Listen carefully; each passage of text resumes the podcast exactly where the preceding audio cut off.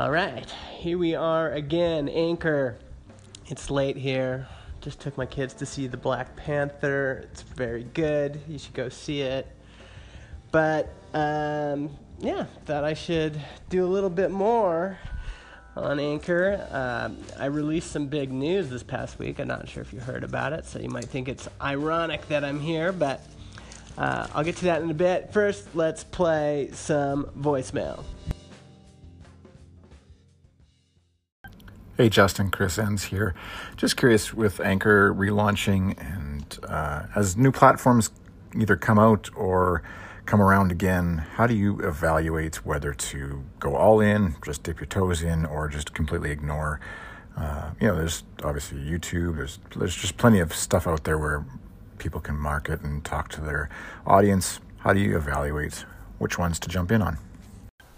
All right, so Chris, uh, I just I don't know. I try everything, and whenever I see traction on a particular thing, that's where I invest more in it.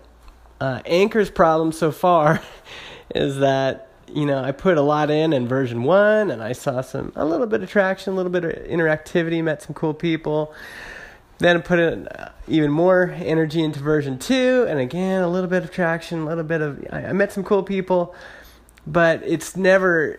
There's always been other things that have done better, um, namely my regular podcast, Mega Maker uh, my other podcast, Product People, YouTube channel, and then Twitter just kind of kills almost everything. So I'm just trying things out. I love audio, and so I'm happy to play around on audio platforms.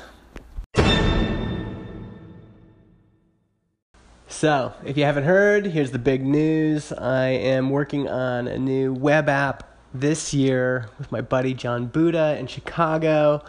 And the irony, it's a podcasting hosting application. What, what? And here I am on another podcasting hosting application that's just had a bunch of funding. And I'm talking on here too. But if you want to hear the full story, go to podcast.megamaker.co. All right, see you later, Anchor.